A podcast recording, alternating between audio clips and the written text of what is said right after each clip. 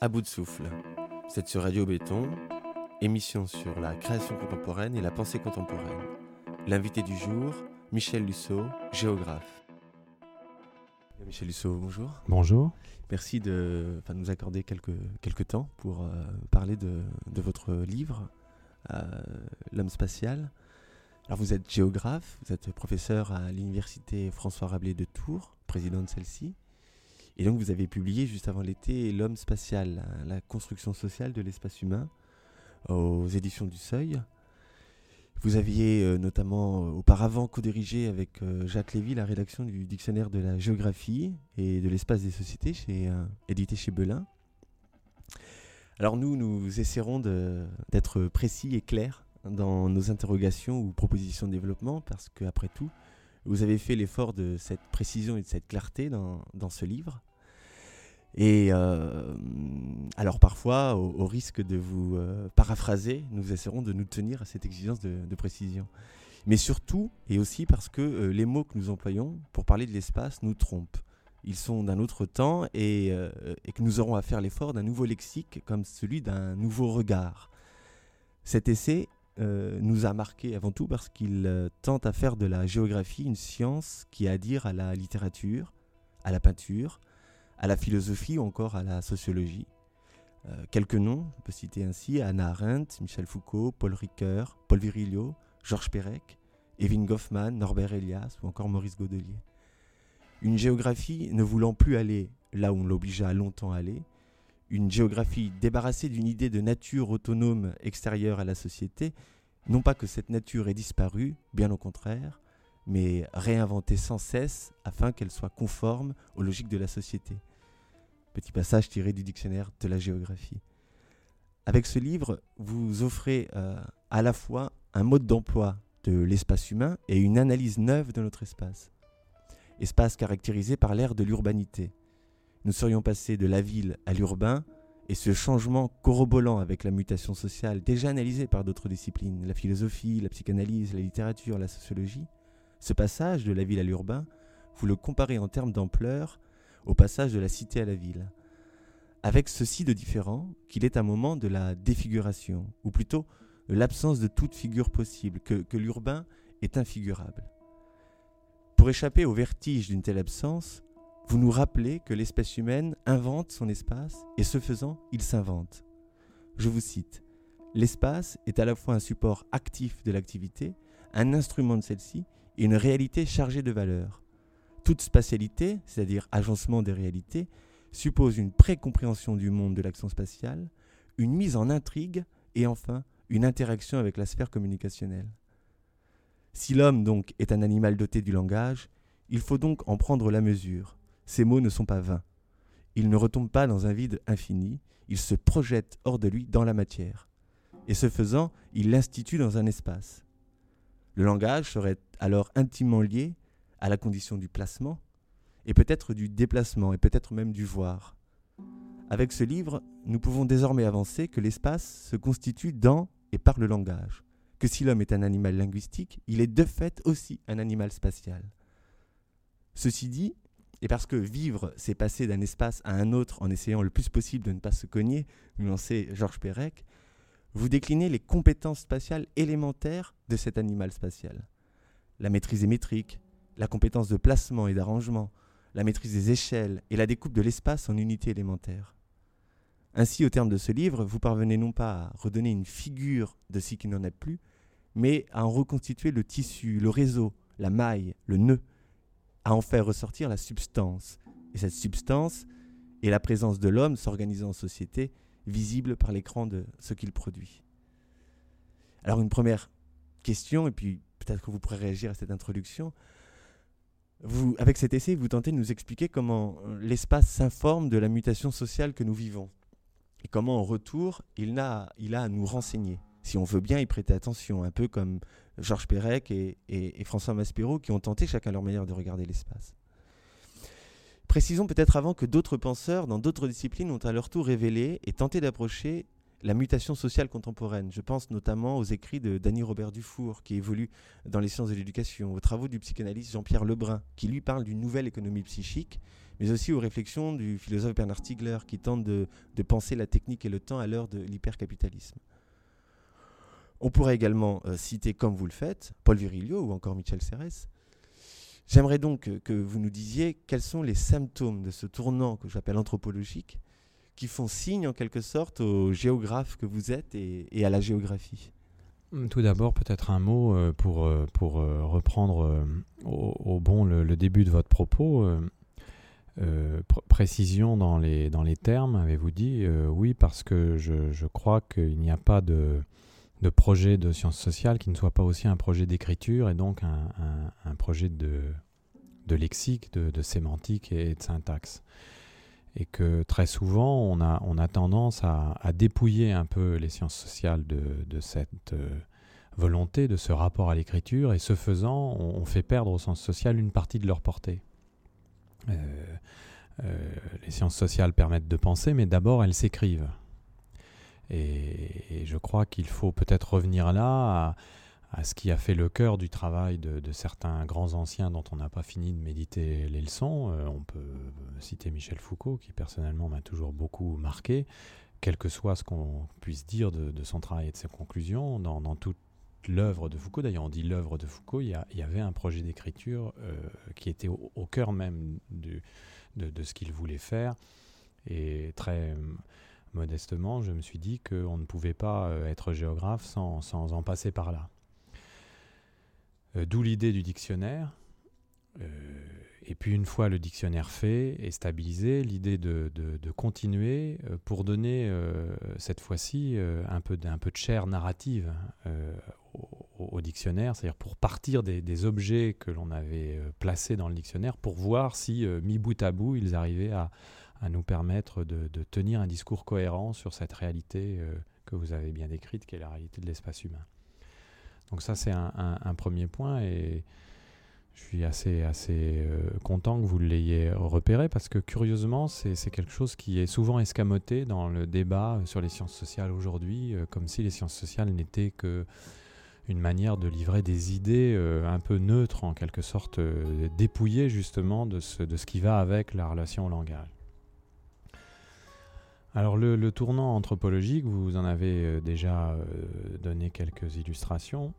Euh, moi, depuis longtemps, depuis que j'ai commencé ce travail, j'ai été hostile à l'idée que l'espace humain n'était qu'une étendue matérielle. C'est-à-dire pendant très longtemps, la géographie a été une discipline qui a considéré que finalement euh, l'espace des sociétés était quelque chose de relativement euh, trivial. Elle l'écoutait elle-même, donc elle se trivialisait elle-même en disant ça, c'est-à-dire bon bah l'espace c'est la surface sur laquelle se, se projettent les rapports sociaux.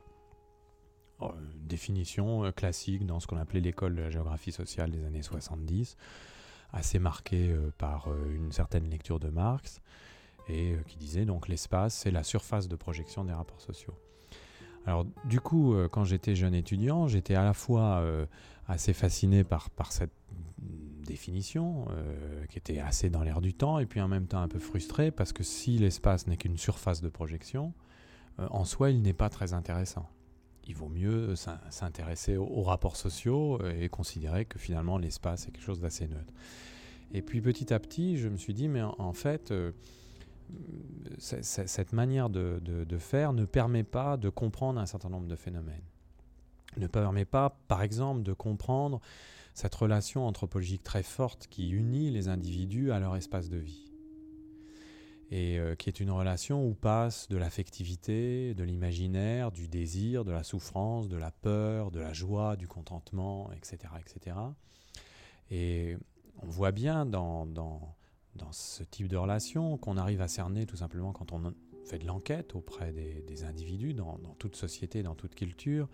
On voit bien que cette relation, elle est gorgée de, sens et en même temps, elle n'est pas facilement réductible. Et donc, euh, je, je, me suis dit qu'on ne pouvait pas aborder l'espace, point 1, sans aborder justement cette relation affective, idéale, intellectuelle, euh, sensible des individus à leur espace de vie. et que ça nous obligeait, on y reviendra sans doute, euh, de passer par l'étude de ce qui pour moi est le meilleur médium pour comprendre ces relations, c'est-à-dire le langage.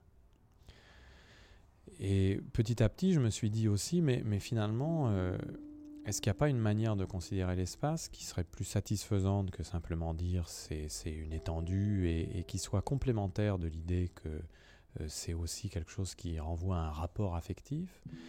Est-ce que l'espace ne pourrait pas être considéré non pas comme un, un contenant de la relation sociale ou un support de la relation sociale, mais beaucoup plus un contenu de la relation sociale?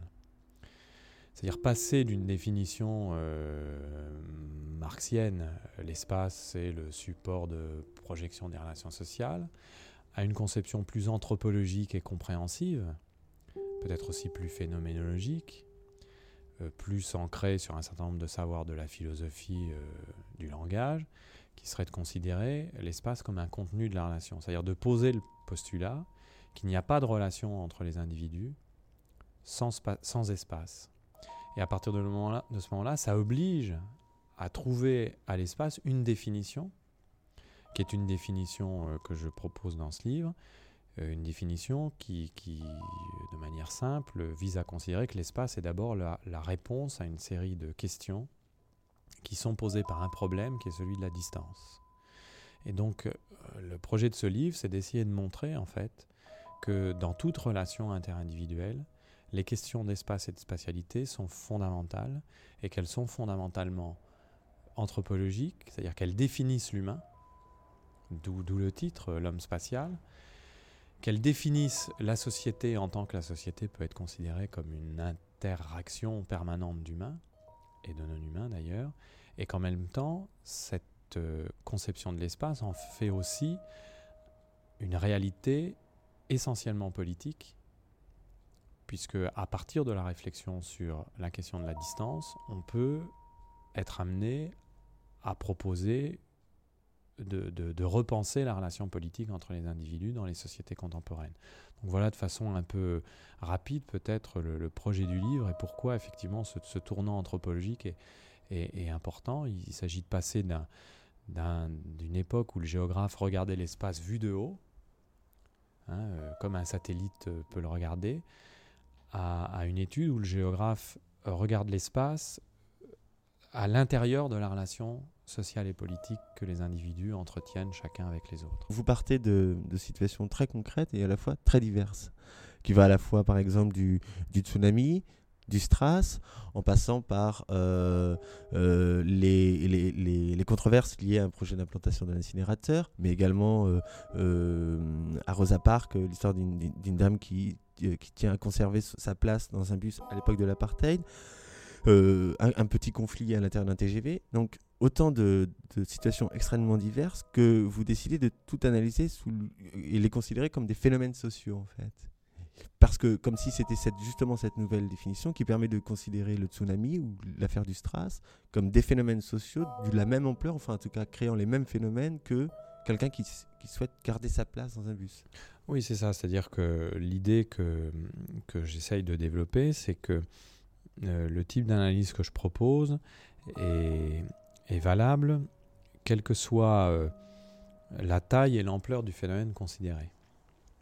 C'est-à-dire qu'on peut analyser de la même manière, enfin de la même manière, avec les mêmes instruments et la même volonté de compréhension. Un phénomène euh, de grande ampleur comme ce tsunami en Asie du Sud en décembre 2004 euh, qui a provoqué un, ébranlement des sociétés locales, en même temps qu'il a eu un impact considérable à, l'échelle mondiale, et qu'il a même peut-être été un des premiers euh, exemples de ce nouveau style de catastrophe qui est la, la grande catastrophe de type entre guillemets naturel, donc on peut analyser euh, cela avec les mêmes outils, la même perspective compréhensive qu'analyser la façon dont, Rosa Parks, donc cette, noire euh, américaine en 1955, dans un bus dans l'Alabama, Montgomery, refuse de céder sa place à un blanc. Dans la partie du bus où les noirs pouvaient s'asseoir, puisqu'ils ne pouvaient pas s'asseoir partout, mais où ils devaient céder leur place lorsque les blancs le demandaient. Et l'idée du livre, c'est de, dire, dans les deux cas, on peut analyser euh, en fait des situations. Hein, donc c'est un livre qui est marqué par une pensée euh, ou un paradigme situationnel. Je, n'ose dire situationniste, mais euh, encore qu'on pourrait réfléchir et, aussi réfléchir aux apports qu'a eu pour moi un auteur qui n'est pas ici, ici qu'est Guy Debord, hein, qui, qui, est loin d'être sans importance dans mon travail, curieusement. Euh, donc on peut considérer ces choses comme des situations sociales, c'est-à-dire des, situations, ce sont des, moments de convergence d'acteurs sociaux. Moments de convergence dont on peut évidemment sonder les conditions de possibilité, ce qui arrive à Rosa Parks n'est compréhensible que si on se replonge dans une, dans une archéologie euh, du racisme aux États-Unis, par exemple.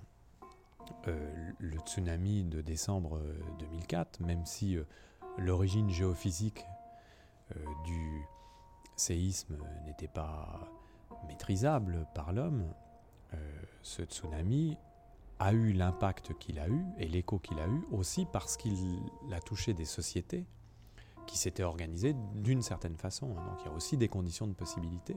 Ce n'est pas simplement la fatalité, c'est véritablement le résultat d'une évolution sociale et politique. Donc on peut utiliser euh, la notion de situation pour qualifier ça. Et dans chacune de ces situations, on peut montrer qu'en fait,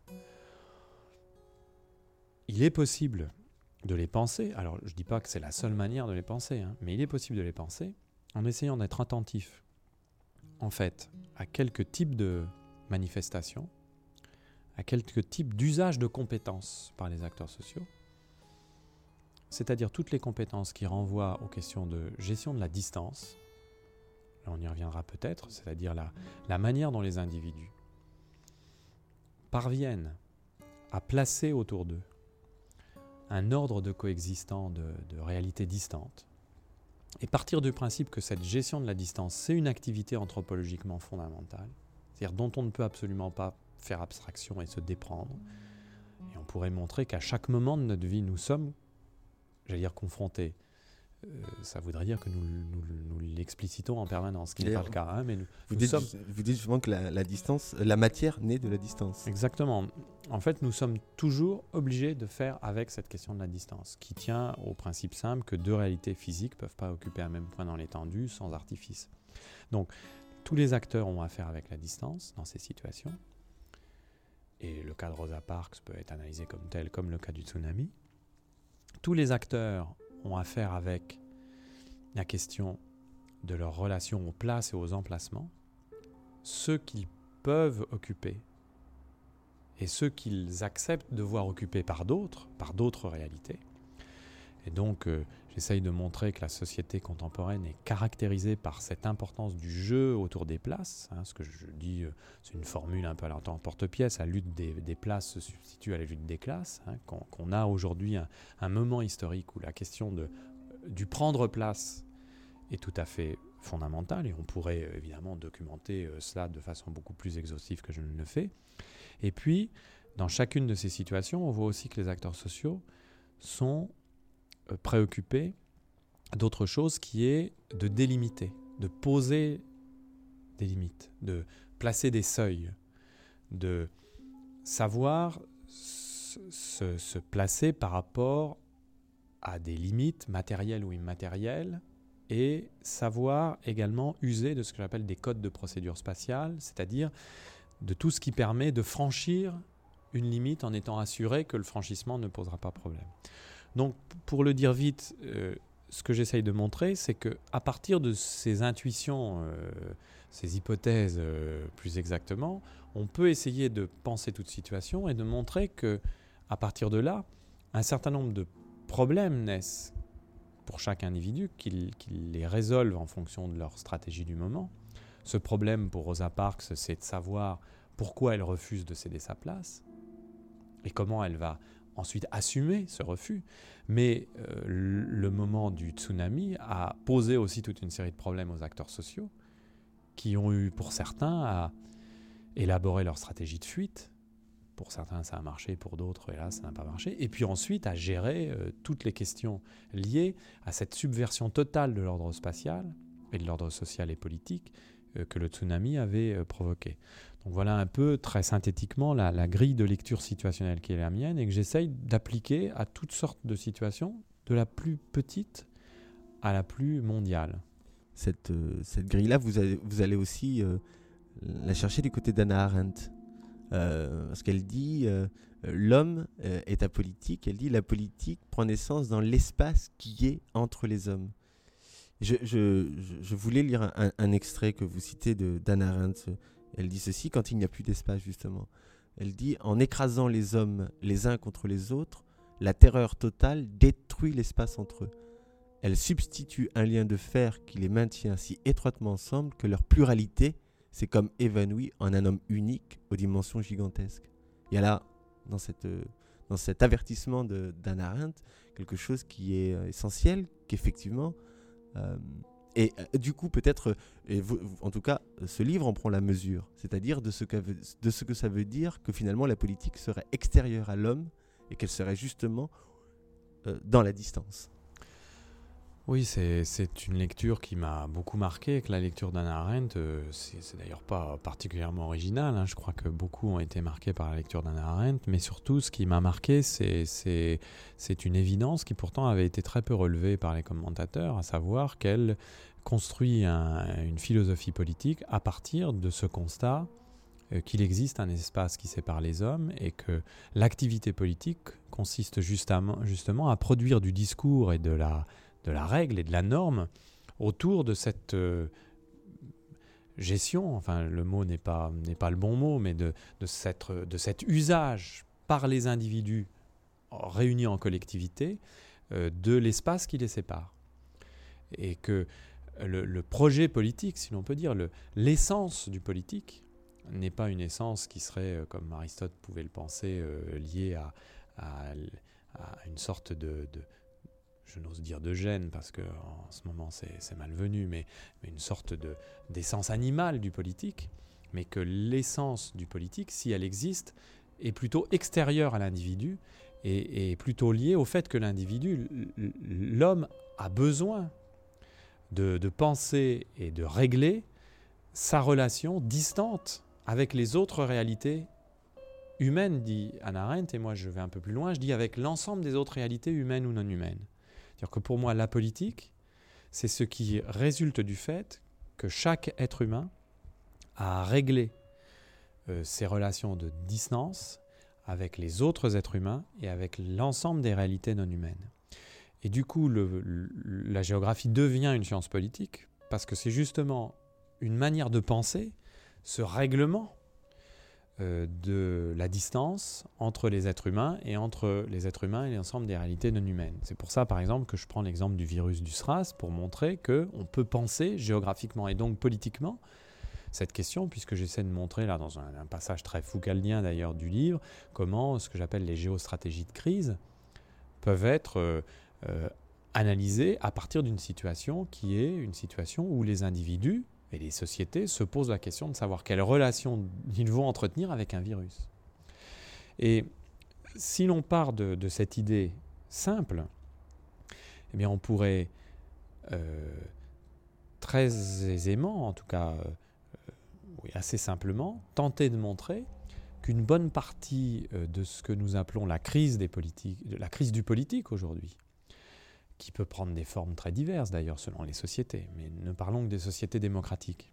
Laissons de côté les sociétés non démocratiques qui ont autre chose à faire, mais, dont Anna Arendt dit magnifiquement que une partie de leur problème, c'est justement euh, la volonté dans les totalitarismes de supprimer l'idée même de distance possible entre euh, les individus, hein, de, de, créer cette sorte de masse compacte de la société totalitaire. Mais si l'on prend les sociétés démocratiques, on pourrait essayer de montrer qu'aujourd'hui nous vivons une crise sans précédent, un trouble sans précédent euh, dans euh, les systèmes de règlement de la distance entre les individus et entre les individus et les réalités non humaines. Et que cela a des impacts tout à fait essentiels sur deux aspects. Euh, une crise du placement, hein, donc une lutte des places, et une crise des limitations, c'est-à-dire un renouveau de la puissance des stratégies de séparation. Euh, ce que je montre dans ma partie sur l'urbanité, en montrant qu'aujourd'hui, la logique séparative est au cœur de l'organisation de l'urbain. C'est-à-dire que la séparation n'est pas nouvelle dans les villes, hein, qu'on l'appelle ségrégation comme on veut. La séparation n'est pas nouvelle. Mais pendant longtemps, la séparation a été, de mon point de vue, une sorte de, de résidu du fonctionnement urbain. C'était quelque chose qui existait, on savait que ça existait, mais ça s'était plutôt confiné aux marges du système. Depuis maintenant quelques décennies, la séparation n'est pas un résidu du système, devient un des fondements du système. C'est-à-dire que le système urbain fonctionne en s'étalonnant en quelque sorte sur le principe séparatif. C'est-à-dire que l'ensemble de ce qu'on pourrait appeler en termes marxistes encore le système de production de l'urbain contemporain se fonde sur l'idée qu'il faut d'abord créer des barrières, d'abord créer des limites, d'abord créer des séparations et que c'est valable pour les catégories sociales, pour les activités, pour euh, tout, tout ce qu'on voudra. Hein. Et donc, euh, voilà pourquoi, euh, pour moi, il n'y a pas de pensée de l'espace sans, sans, pensée politique, et pourquoi ce, livre essaye de, montrer que nous avons un peu de souci à nous faire quant à l'avenir de nos sociétés politiques, si nous n'y prenons pas garde, parce qu'à travers cette sorte de subversion généralisée des principes classiques de règlement de nos relations distantes, de règlement de nos relations aux places et de règlement de nos relations aux limites, nous sommes en train d'inventer peu à peu une société où il n'y aura plus de régulation politique possible. C'était un peu aussi l'impensé de la. Finalement, vous le, dites aussi très bien, l'impensé de la, politique euh, de mixité sociale. Euh, et d'ailleurs, euh, Pierre Bourdieu insistait aussi déjà sur le fait que l'habitat exigeait un certain habitus et que euh, sous peine de, s'y sentir déplacé, ceux qui pénétraient dans un espace doivent remplir les conditions qu'il exige. Et, vous montrez très bien qu'avec cette, cette politique de mixité sociale, eh bien, les individus ont mis en place des technologies de distance qui ont été eh bien, la mobilité, euh, celle de, de euh, ailleurs. Et, euh, et on a vu ben, des, des, phénomènes de, de, ghetto en fait, se, produire pour échapper à cette... parce que vous précisez bien que la, la suppression de l'écart n'est pas justement la disparition de la, séparation et donc de la mise à distance. Au contraire, on peut montrer que les questions de trouver le, bon écart, la bonne distance, ont pris une importance considérable et que leur acuité n'a jamais été aussi forte. Et d'ailleurs, euh, à proprement parler, je crois que ça nous confronte à, des situations euh, euh, insensées au sens strict du terme. Je, suis toujours surpris que personne, par exemple, que personne n'ait véritablement relevé, en tout cas ceux qui, s'intéressent aux, aux, études urbaines, cette sorte de contradiction qui crée une tension de plus en plus insupportable. Entre, par exemple, le fait que nos sociétés contemporaines sont de plus en plus fondées sur l'idée que la, mobilité, même l'hypermobilité, est non seulement un fait, mais, mais, mais plus qu'un fait, une, valeur et presque un droit.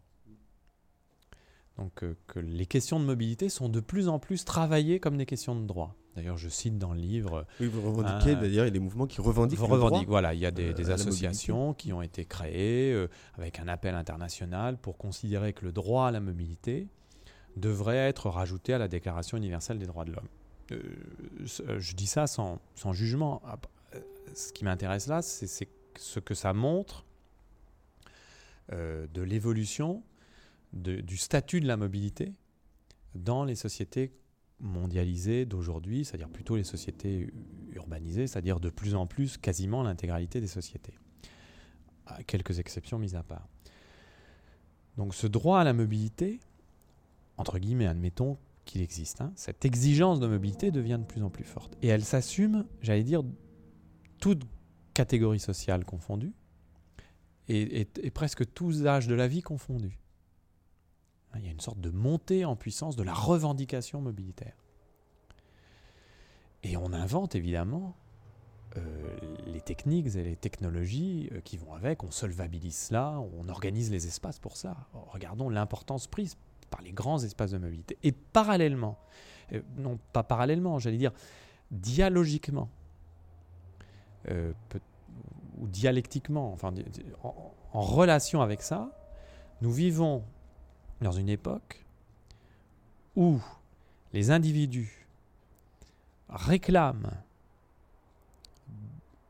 de plus en plus euh, des séparations claires entre eux et les autres, entre leurs espaces de vie et les autres espaces, et acceptent de plus en plus volontiers, en apparence, de se soumettre justement à ce que j'appelle des, codes de procédure spatiale de plus en plus lourds, euh, mis en place par les collectifs, mis en place par les institutions régulatrices, pour permettre de franchir les limites de plus en plus nombreuses qui euh, euh, strient l'espace de mobilité. nous sommes à la fois de plus en plus mobiles et de plus en plus confrontés à l'exigence de maîtriser des codes de procédure spatiale, de plus en plus sophistiqués, et ceci en, naturalisant de, manière absolument spectaculaire cet état de fait. Vous, prenez un certain nombre de personnes aujourd'hui, euh, beaucoup de gens euh, euh, considèrent comme normal, par exemple, de passer sous un sas ou dans un portique de sécurité pour rentrer dans un musée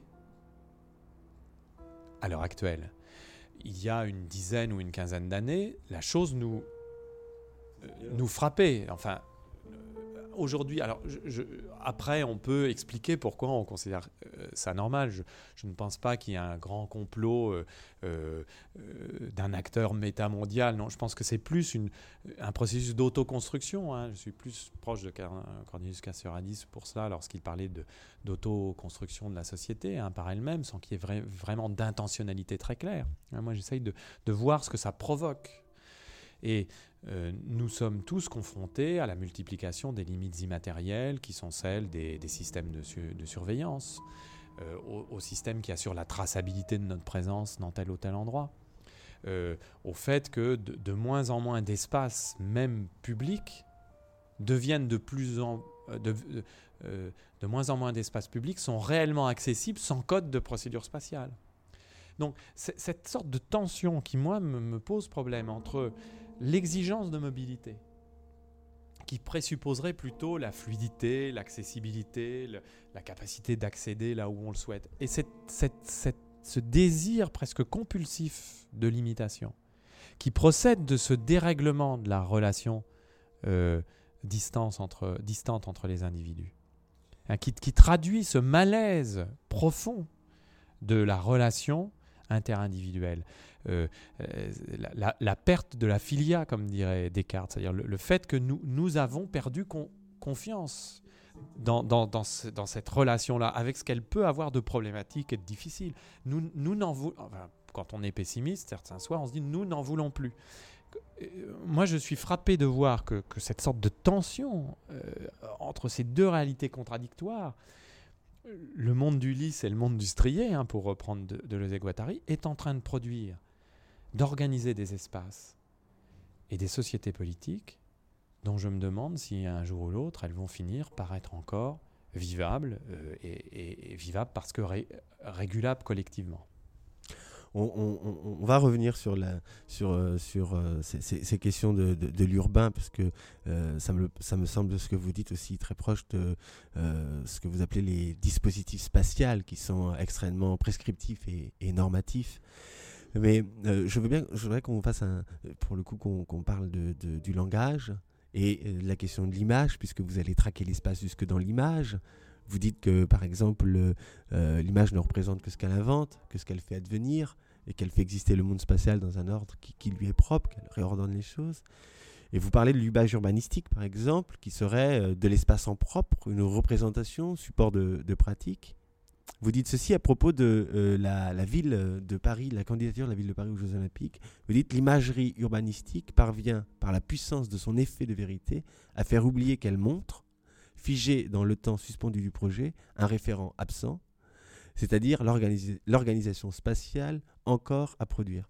Voilà, je voulais que vous reveniez sur cette dynamique On pourrait aussi parler euh, du paysage, de la manière dont vous découpez le paysage en représentation littéraire, picturale, euh, de donner à lire la fabrique euh, du paysage. Vous, vous expliquez ce chemin d'aller-retour du, discours, le sens entre le, monde du sens et, l'espace.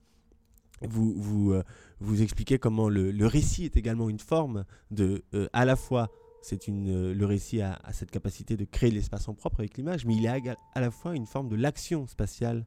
Euh, c'est la dimension un peu performative euh, de la langue. Vous parlez de, pour la ville de Liverpool, quand vous analysez le, renouveau de la, ville de Liverpool, vous parlez de récit légendaire, avec sa dimension mythologique, identitaire, mémorielle. voilà, un peu comme je voudrais peut-être terminer, citer euh, euh, une analyse d'Alexandre Ross à propos de Espèce d'espace de Georges Perec, où il disait Tout espace négocie sans relâche ses limites, euh, cherche à endiguer ce qui l'excède, se sait contraint à faire miroiter à la diversité des rumeurs la fable de son unité ou l'évidence de ses contours. On voit bien là la question du langage et la question de la limitation de cet espace, comme si le langage, un peu comme euh, ce que disait euh, Deleuze, que en fait, à partir du moment où il y a expression, il y a territoire. Et vous, analysez le fait que, par exemple, le territoire est extrêmement euh, qui, est lié à l'air et qui connaît justement des délimitations très précises. Oui, pour, pour moi, l'espace, ça n'est pas que de la matière organisée. Ce à quoi on le réduit trop souvent. Et je crois que on l'aura bien compris en écoutant les, développements précédents de notre conversation sur les questions de relation à la distance. On voit bien qu'il ne s'agit pas simplement euh, d'une question d'organisation de la matière. Bien sûr que c'est aussi cela. Moi, je, ne suis pas de ceux qui pensent que la, matière, c'est peu de choses.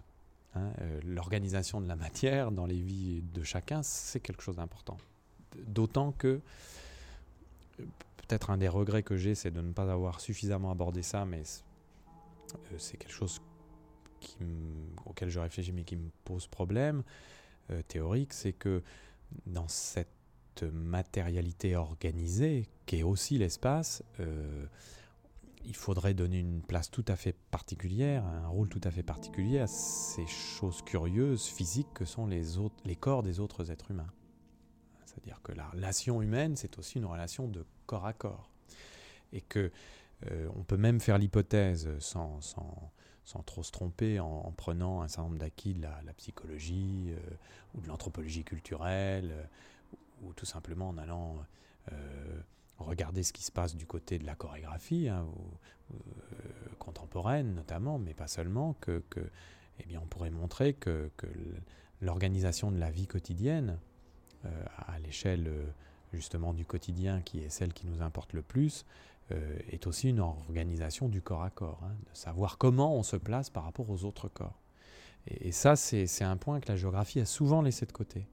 Euh, sans doute parce que ça n'est pas simple d'intégrer ça dans une, dans une pensée euh, de sciences sociales qui a toujours la volonté de produire un peu de la normativité quand même. Mais, mais de ce point de vue-là, il y a quelques, quelques livres qui sont marquants et j'avais j'ai souvent l'occasion de citer ce, livre de Georges Didier Huberman hein, qui s'appelle Le danseur de solitude hein, sur le, flamenco et la tauromachie, dans lequel je crois on, a rarement aussi bien mis en, en avant cette question du, corps à corps, hein, du, du, rapport de l'espace au corps, au sien propre et au corps des autres. Et euh, donc l'espace, c'est bien sûr de la matière organisée, mais ça n'est pas que cela. C'est-à-dire, j'ai l'habitude souvent de dire euh, euh, l'espace est plus grand que la matière. C'est-à-dire, l'espace, c'est aussi du langage. Et c'est à la fois du langage oral. Bon, et ça, il y a quand même une, grande tradition d'analyse du rapport entre l'espace et le langage oral. C'est aussi du langage écrit. Et c'est aussi de l'image si on prend ces trois formes de langage, entre guillemets, qu'est l'oralité, l'écrit et l'image. Et donc je, dis à un moment, il n'y a pas d'espace sans langage, et il n'y a pas d'espace sans image. Parce que pour tout individu, la, la relation qu'il entretient avec les questions de distance, d'emplacement et de limitation Donc l'exercice de ces compétences spatiales élémentaires le confrontera à la nécessité de se confronter à, de, se coltiner la matière, mais lui fera émettre du récit, du discours, produira des actes de langage et l'amènera à être en relation avec des images, voire à produire des images. Produire des images, ça peut être simplement faire un petit croquis sur un carnet quand on veut dire à quelqu'un voilà où j'habite. Mais ça peut être quand on est urbaniste, vous, citiez le cas, ça peut être faire un plan directeur. Quand on est architecte, faire un, une axonométrie d'architecture. Quand on est vidéaste, et, Dieu sait que l'art contemporain a à voir avec la question spatiale, hein, c'est produire un dispositif dans lequel l'espace est mis en jeu à travers la vidéo. Quand on est peintre, c'est euh, travailler sur cet espace pictural particulier. Donc l'idée que l'espace, pour chaque individu, c'est de la matière, de la pensée et du langage, c'est un peu ma marque de fabrique, entre guillemets, dans ma conception de l'espace. C'est-à-dire, c'est ma volonté de faire en sorte qu'on comprenne bien que l'espace est quelque chose de très englobant pour chacun. Pour ça qu'on est toujours, euh, comment dire, on n'est jamais sur un espace. Je n'aime pas cette expression euh, être sur l'espace ou agir sur l'espace, mais toujours avec et dans l'espace. On est toujours en train d'inventer euh, en permanence, avec les ressources spatiales que nous avons à disposition, euh, cet espace de vie au quotidien qui sera toujours déjà de la matière, de la pensée et du langage. Et on ne peut pas séparer les trois. C'est ça qui est excitant et en même temps c'est ça qui est difficile. On voit justement comment quand vous suivez le discours euh, de l'homme politique sur l'espace, euh, comment ça fabrique l'espace. Oui, alors les exemples que je prends euh, sont des exemples évidents. Hein. C'est-à-dire là, je suis allé chercher les, exemples les plus simples à maîtriser parce qu'il est vrai qu'un homme politique, là, c'est tellement, tellement flagrant qu'on qu'on se demande pourquoi on n'y avait pas pensé plus tôt. Moi, j'ai commencé mon travail de géographe en faisant une thèse sur euh, l'idéologie euh, spatiale de Jean Royer, le maire de Tours. Parce que j'avais été euh, absolument ébahi par son, rapport très particulier à, l'espace de, son espace légitime d'intervention, c'est-à-dire l'espace communal de Tours. Donc on voit comment les hommes politiques, en particulier les élus locaux, modèlent leur territoire d'intervention et que ce territoire, c'est d'abord du langage. Et c'est aussi de l'image. Et, ce, parce que, comme je le dis, le territoire, c'est plutôt un espace de type euh, limité. toute idéologie territoriale présuppose une réflexion sur la limite. Hein, le territoire, c'est l'exemple type, c'est l'archétype de territoire limité, d'espace limité, et que tout territoire est nécessairement aussi marqué par une idéologie territoriale, c'est-à-dire justement une idéologie de l'intégrité, de la limite, euh, de l'identité. Et je pense que si on aborde les espaces comme ça, ça permet aussi de comprendre en quoi euh, les idéologies territoriales peuvent mener au conflit, à la guerre, euh, au désastre, si l'on ne prend pas garde justement aux effets de clôture qui sont d'abord des effets de clôture langagière et des effets de clôture euh, imaginaires et iconographiques. Je suis très frappé toujours de ça, c'est-à-dire que la, violence dans une société commence toujours par le langage et pratiquement toujours cette violence commence par être une violence qui s'applique au problème de limite, de place et de distance. Vous, comparez plusieurs euh, cartes représentant des spatialités différentes euh, à différentes époques. Et votre étude aboutit à la, conclusion d'un urbain qui serait infigurable. Euh, soit une impuissance de la carte à rendre compréhensible l'espace. Et vous poursuivez sur cette conclusion lourde de conséquences, j'aimerais qu'on en parle, pour qui veut bien l'entendre. Je vous lis. Il n'existe que le regard qu'un sujet humain hors de son monde habituel, porte sur d'autres sujets humains. Il n'existe qu'une saisie psycho-affective et sensible d'individus emportés dans une spatialité urbaine sans référence, sans cadre clair, sans vue d'ensemble qui les absorbe. Les images de la guerre, du terrorisme et de la catastrophe nous confrontent non seulement à la perte des repères traditionnels, mais aussi à la destruction, en tant que celle-ci s'avère un monde possible d'existence banale de l'urbain contemporain. L'urbanisation de masse liée à la mondialisation contribuerait ainsi à installer l'état de guerre, de catastrophe, d'accident en régime normal de fonctionnement. La crise paroxystique deviendrait ordinaire et ces images seraient alors celles qui pourraient étalonner l'ordre figuratif de l'urbanité d'aujourd'hui. Est-ce qu'il n'y a pas, enfin en tout cas, euh, de cette euh, euh, montée en puissance de la limite, il n'y a pas un lien à l'impossibilité euh, du panorama, comme vous dites. C'est-à-dire de ne plus avoir de repères, être dans un urbain qui n'offre plus de repères, et comme un gouffre, un vertige, une chute, qui fait qu'il y a besoin de retrouver une verticalité qui est enracinée une identité dans l'espace, et un retour à, ce que, à ça, c'est-à-dire une identité attachée à l'espace. Oui, je, pense que la, crise des limites que nous vivons est une crise là aussi un peu paradoxale. Euh, si l'on regarde l'évolution urbaine depuis euh, un demi-siècle, admettons, ça a sans doute commencé un peu plus tôt, mais euh, nous n'avons pas le temps de, de, de raffiner. Depuis un demi-siècle, s'est mis en place une organisation urbaine, d'abord à l'échelle des sociétés occidentales, les plus développées, puis petit à petit à l'échelle du monde, puisque maintenant il y a très peu de pays au monde où cette urbanisation n'est pas commencée à faire sentir ses effets.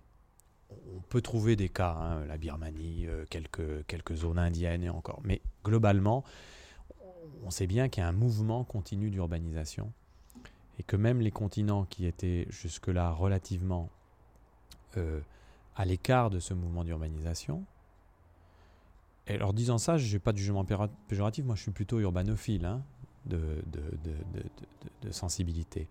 Mais donc même les continents comme l'Afrique, par exemple, euh, atteignent dans les années qui viennent, dans les mois qui viennent, les 50% de population urbaine, vraisemblablement vers 2015, peut-être un peu avant, et qu'on arrivera à 75 à 80%, 80 de population urbaine dans le monde assez tôt, vers 2030-2040, c'est-à-dire demain. Ce qui, euh, songeons-y bien, représente quand même pratiquement à l'époque une dizaine de milliards d'individus, ce qui n'est quand même pas rien. Donc l'urbanisation mondiale a provoqué quelque chose dont on n'a pas véritablement pris la mesure immédiatement, qui est une, une fin de la limite extérieure, de la limitation extérieure. Le, le défaut d'extériorité. Voilà. C'est-à-dire que la cité, puis la ville, se caractérisaient essentiellement en ce que c'était des organisations géographiques, des entités géographiques limitées et limitables. Et se posait donc très clairement à chaque fois la question de savoir si on était dehors ou dedans. Pour la cité, c'est évident, on a tous c'est pour ça que je donne cette image dans le livre, on a tous, tous en tête ces, ces iconographies très classiques, mais c'était aussi valable pour la ville. Dehors ou dedans. Avec l'urbain, ce qui devient tout à fait stupéfiant, parce que c'est valable maintenant à une échelle qui est l'échelle pratiquement du monde, cette question n'a plus de sens parce qu'il est très difficile de savoir à quel moment on est dehors ou à quel moment on est dedans, dans la mesure où les limites n'existent plus. Ou plus exactement, les limites qui s'imposent ne sont pas des limites qui séparent l'urbain de ce qui ne serait pas l'urbain, mais deviennent, comme je l'ai dit tout à l'heure, les limites qui ponctuent, qui scandent de plus en plus cet espace massivement urbanisé. C'est-à-dire que la limite devient une figure intérieure de l'organisation urbaine, alors qu'auparavant, la limite était la figure de délimitation, enfin de, définition de l'extériorité. Et en ce sens, on peut essayer de montrer. Et ça, j'ai pris cette intuition m'est venue d'une lecture de Françoise Choé, hein, donc euh, grande historienne de l'architecture et de l'urbanisme, qui en 1994, dans un texte euh, qu'elle a donné pour le catalogue d'une grande exposition qui avait lieu au Centre Pompidou, qui s'appelait Art, et Architecture en Europe, 1964, elle avait écrit un très beau texte qui s'appelle La fin de la ville et le règne de l'urbain, où elle, pressentait cette évolution-là, en historienne de l'architecture et de l'urbanisme. Elle disait, voilà, l'urbanisme classique, celui qui est né dans les villes de la Renaissance, avec l'architecture, alors elle prenait Alberti, etc. Cet urbanisme classique était un urbanisme de la limite. De la, de la séparation claire entre l'urbanité et ce qui n'était pas elle. Et elle disait aujourd'hui, cette culture des limites est en train de disparaître. Et ce qui apparaît, c'est donc l'urbain sans feu ni lieu, si l'on peut dire. Et moi, j'ai poursuivi ça en disant que du coup, ce qui était tout à fait frappant, c'est que nous étions dans une époque où il n'existait plus, comparativement aux époques précédentes, de figure de, totalisation de cet urbain sans feu ni lieu. Parce qu'à la limite, si j'ose dire, la seule figure de totalisation de l'urbain aujourd'hui, c'est la photographie de la Terre. L'urbain devient une réalité sociale sans extériorité. Et je fais donc deux hypothèses à partir de ça. Un, quand l'extériorité fait défaut, on invente de nouvelles manières de produire de l'extériorité. Et ça, donne donc tout son sens à mon travail sur les séparations internes à la ville. C'est-à-dire quand, l'ailleurs n'existe plus, quand le dehors n'existe plus, on crée du dehors en dedans, si je peux dire. Et ce dehors-là, on veut s'en séparer avec plus de force encore que si c'était un dehors bien délimité, bien, bien extérieur. Alors c'est une hypothèse, mais c'est quand on y réfléchit bien, peut-être une manière de, de comprendre ce qui se passe dans les sociétés contemporaines, y compris ce qui s'est passé euh, hier euh, en Suisse, euh, à Berne, entre l'UDC de Christophe Blocher et des contre-manifestants. Hein. cette volonté de, repousser tout ce qui n'est pas soi, y compris dans ce qui n'est pas soi lorsque ça vit à côté de vous. Hein, moi, je suis très frappé de ces, ces sortes de remparage permanents des individus dans leur petite citadelle domestique ou leur petite citadelle de voisinage. Et puis parallèlement, le défaut de visualisation, le défaut de figure organisatrice fait que cet urbain sans feu ni lieu nous plonge dans un état d'ambiguïté et d'inquiétude permanent. C'est-à-dire, dans quoi vivons-nous? Qu'est-ce que ce monde dans lequel nous vivons? Comment pourrions-nous le savoir puisque nous ne pouvons même pas y répondre en croyant à des figures de totalisation, en ayant confiance euh, dans des images. Il n'y a plus d'économie de la confiance dans les images. Et moi, je crains, alors là c'est plus une extrapolation, que ce défaut euh, de limite et de figure totalisatrice nous fasse plutôt choisir les seules images qui nous restent et moi, je suis frappé de voir que la culture visuelle légitime de l'urbain aujourd'hui, c'est plutôt la culture visuelle de la guerre, de la catastrophe, du chaos, de la destruction, de la violence, de l'urbicide. Vous faites euh, référence notamment à l'exposition de, Paul Virilio qui avait réalisé pour la, la, la, Fondation Cartier, Ce qui arrive. Ce qui arrive. Donc Bernard Stiegler, lui, s'est intéressé à la question du désir. Et en fait, effectivement, le fait qu'on soit maintenant de plus en plus relié à quelque chose euh, par euh, les trains, tout, tout ce, euh, ce réseau-là. J'ai l'impression que là où on pense qu'on abolit une distance, il n'y a que plus de distance. Par exemple, bah, Tours, c'est une ville de province. Quand je vais aller à Paris pour voir une exposition, donc je prends le train, je paye le train, puis j'arrive dans la gare, puis je prends le métro, et puis enfin j'arrive euh, au musée. Et en fait j'ai l'impression que là où je voulais être, tout d'un coup je n'y suis plus, parce qu'il y a tout toute, euh, oui, toute cette distance qui se retrouve, tous les métros qui ont été pris, tous ces trains, tout, tout ça en fait qui m'empêcherait... Euh, oui, je veux dire ça, de me recueillir euh, face à quelque chose. C'est-à-dire que je suis quelque part et en même temps, je n'en ai jamais été aussi éloignée. Alors, il y, a deux choses dans ce que vous dites. qui me paraissent très, très justes et, ce que Stigler dit là-dessus est juste aussi. Et moi, c'est ce qui me sépare, par exemple, de l'analyse, enfin, de certaines conclusions de l'analyse de Paul Virilio, qui lui a, construit son, son, système de pensée aussi sur l'idée que la vitesse et le, développement de la vitesse euh, annihilait la distance. C'est-à-dire, euh, euh, l'espace est critique chez Virilio parce qu'il disparaît sous les coups de butoir de la vitesse, hein, pour, pour, le dire vite. Et moi, je, je, je pense plutôt, et j'essaye de le montrer, que plus la vitesse augmente, plus les technologies de télécommunication nous donnent l'illusion de croire que la distance n'existe plus, plus en fait les questions de distance deviennent fondamentales et plus on peut se retrouver dans une situation de quasi-aliénation euh, de, l'individu euh, par les, effets de cette euh, nouvelle euh, force de la distance. C'est un peu ce que vous décrivez euh, lorsque vous, décrivez votre expérience. C'est-à-dire que là où on devrait se trouver bien aise d'être en accès rapide avec quelque chose qui jadis était très loin et auquel on ne pouvait pas accéder, eh bien finalement, on se retrouve dans une situation de malaise parce qu'on est presque dépossédé aussi de l'usage de ce lieu et dans une relation très problématique avec la distance, où la distance apparaît à la fois comme très faible et démesurée, comme très simple à combler et totalement aliénante.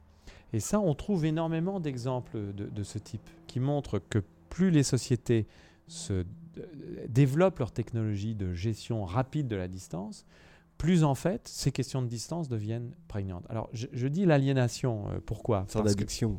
Oui, parce que, en fait, et, c'est un peu le, projet que j'ai maintenant pour, euh, pour écrire la suite de, ce livre qui, devrait euh, être consacré justement à ce que j'appelle aujourd'hui une politique de l'espace. Euh, j'ai l'impression que, que, nous souffrons à l'heure actuelle de plusieurs mots. D'une part, de ce que vous venez de dire, c'est-à-dire cette sorte de, de, dépossession hein, de, l'espace et de la distance, et puis en même temps euh, de quelque chose, bon là c'est très, très, très intuitif ce que je dis encore, hein, il faudrait que ça soit nourri euh, par une analyse plus, plus serrée. Euh, je, je, trouve aussi que les sociétés contemporaines ont ce site particulier que nous technologisons et nous instrumentalisons de plus en plus notre relation distante aux autres réalités. C'est-à-dire, en gros, cet espace qui est entre les hommes, qui,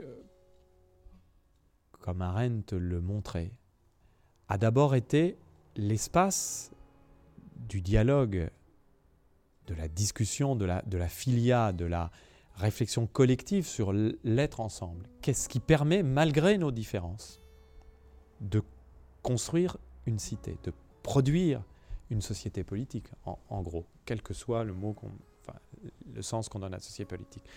Cet espace-là, qui est entre les hommes et qui est entre chaque individu et les autres réalités sociales, devient de plus en plus un espace technologisé, instrumentalisé, utilitarisé, si, si je puis euh, employer ce néologisme un peu disgracieux.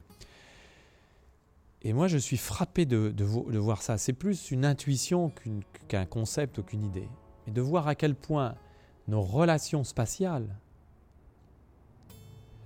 euh, s'éloignent chaque jour un peu plus d'un usage qui serait simplement un usage naïf et natif en quelque sorte.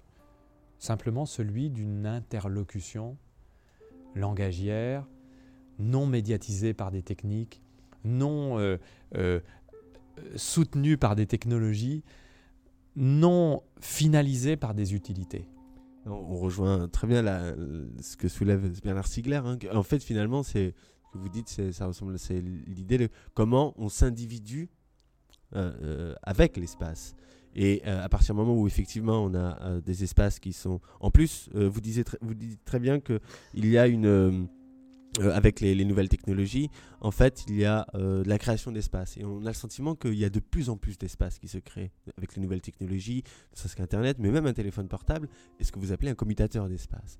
Et euh, on sent qu'il y a donc beaucoup, de, beaucoup de plus en plus créés. Et est-ce que ces espaces, qui sont plus par ailleurs extrêmement normatifs et prescriptifs, qui donc norment les, pratiques à l'intérieur, euh, est-ce qu'ils ne, vont pas faire, comme ce que disait Bernard Stiegler, est-ce qu'ils n'aboutissent pas à euh, euh, un assèchement du désir d'espace? Un peu comme Bernard Stiegler explique qu'à force de, de, prendre dans la libido comme ça, comme le font le marketing et cette, société de consommation, elle finit par assécher cette libido en quelque sorte. Est-ce qu'on ne pourrait pas avoir ce système-là, voir se développer cette cette, perte de désir d'espace pour s'individuer avec lui en tout cas. Alors, euh, oui, euh, bien sûr, et c'est là où on pourrait peut-être euh, faire un petit clin d'œil à, à, la société du spectacle, hein, à, Debord, c'est-à-dire que aujourd'hui, l'espace, au sens où je l'entends, c'est peut-être le principal matériau de la société du spectacle. Et au sens où l'entendait de bord, hein, c'est pas, simplement du, spectacle euh, médiatique. Hein. c'est peut-être le principal matériau de la société conçu comme essentiellement spectaculaire, devant faire spectacle. Et euh, de ce point de vue-là, moi je suis très frappé d'un certain nombre de choses. Euh, il y a des symptômes comme par exemple euh, euh, l'opération Nuit Blanche à Paris, euh, qui, est très estimable par ailleurs. Mais je suis frappé de voir comment dans cette opération-là, qui, vous l'avez vu d'ailleurs, a eu pour la première fois un prolongement sur Second Life, hein, sur la plateforme de, virtuelle, hein, où chacun fait vivre son avatar. Il y a donc eu création d'un Second Night, où la Nuit Blanche de Paris a eu son avatar. Chose sur laquelle je suis en train d'écrire un texte, parce que je trouve que c'est très étrange quand même, et en même temps très stimulant hein, intellectuellement. Mais regardons comment se déploie cette nuit blanche. En fait, au sein de cette nuit blanche, l'espace urbain, c'est le matériau du spectacle. Et dans cet espace, il y a nous. Hein. puisque nous, nous ne sommes pas extérieurs à l'espace, comme je dis tout à l'heure. Nous ne sommes pas sûrs, nous sommes dans et avec. Donc cette spectacularisation du social, euh, et, même de la société tout entière, peut-être qu'elle trouve dans l'espace au sens où je l'entends, son matériau d'élection. Euh, là aussi, à titre expérimental, ce qui, alors pour le coup, rendrait le pronostic encore plus sombre, si je puis dire, s'il ne l'était déjà pas assez. Et du coup, si l'on revient à la guerre, à l'accident, à ce qui arrive, finalement, cet accident qui arrive et qui fait que c'est peut-être la seule chose qui nous permet à un certain moment de faire ensemble. Euh, on n'existe que parce qu'il existe des accidents. Et à la limite, la fête urbaine peut être en soi pensée sous la forme de l'accident, hein, du spectaculaire accidentel. Du coup, euh, si nous acceptons cette hypothèse que l'espace, c'est le matériau de la spectacularisation de la société, on voit bien en quoi la relation à la figure de la guerre et de l'accident est, est évidente. À savoir que la guerre, c'est aussi la destruction, le chaos, c'est aussi la matière première du spectacle. Une autre matière première du spectacle. Et euh, je, n'ai pas tout à fait repris votre remarque très juste sur le, sur le désir. Oui, je crois qu'il y a une sorte de désappropriation. Enfin, comment, comment le dire? Oui, de désappropriation, en tout cas de. J'ai parlé d'aliénation tout à l'heure. Hein. C'est finalement un mot que, qui a une son sorte sens. De, délégation de. Oui, c'est ça, c'est-à-dire et, de perte euh, à la fois de nécessité et de sens.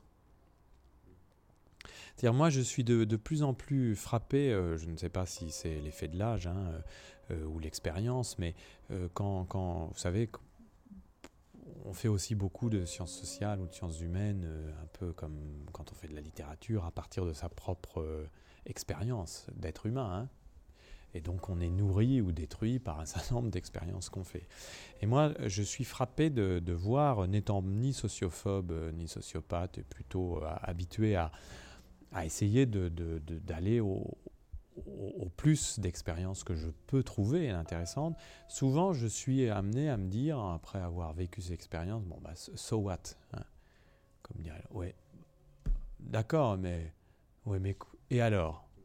C'est-à-dire cette sorte de, de sentiment un peu bizarre, de la, même pas de la gratuité, parce que ça serait en soi une valeur. Hein. La, gratuité, c'est une belle notion. Hein. si, on pense au dos gratuit, à l'engagement de soi, etc. Mais plutôt ce que j'appellerais la vacuité. Et une vacuité qui coexiste avec un trop-plein. Trop plein d'énergie, trop plein de choses, trop plein de lumière, trop, trop, trop de mots, trop de paroles, etc. Et c'est là où ce que dit Sigler, moi, me paraît très, très profond et très juste. Et lui, il le dit avec ses mots. Moi, je ne peut pas le dire comme ça, mais, mais l'idée en permanence que, comme disent euh, les jeunes d'aujourd'hui, c'est trop. Et qu'en même temps, ce trop plein nous, nous prend et nous aliène. C'est-à-dire que, que nous, nous sommes pris dans les raies, en quelque sorte, de ce, ce, ce filet du spectaculaire. Et que une des exigences d'une nouvelle politique de l'espace, ça serait peut-être de désapprendre euh, euh, justement euh, ces, choses. Ça serait peut-être d'accepter le, vide, d'accepter de, de, revenir à des pensées plus simples et plus élémentaires, j'allais dire plus dépouillées, plus économes de la relation distante de soi aux autres et de soi aux autres choses. Euh, et là, je n'en appelle pas forcément un dépouillement matériel, quoique, à un moment ou à un autre, comme je disais tout à l'heure, la question de la société matérielle est toujours posée, hein. mais, mais aussi, euh, j'allais dire, quelque chose qui nous permette de revenir aux sources mêmes de ce qui fait la relation humaine, euh, c'est-à-dire la relation de, cette, de, de, de soi à ce mystère de l'autre séparé de nous, tout en étant proche. La question de l'altérité. Hein, et donc, on retrouve les questions d'identité et d'altérité. Michel Lusso, euh, merci. En fait, euh, nous arrivons à terme de cette émission. Nous étions donc en compagnie de Michel Lusso, géographe, professeur en géographie à l'Université François Rabelais à Tours. Euh, on s'entretenait à propos de, donc, de son dernier livre, L'homme spatial, la construction sociale de l'espace humain, aux éditions du Seuil.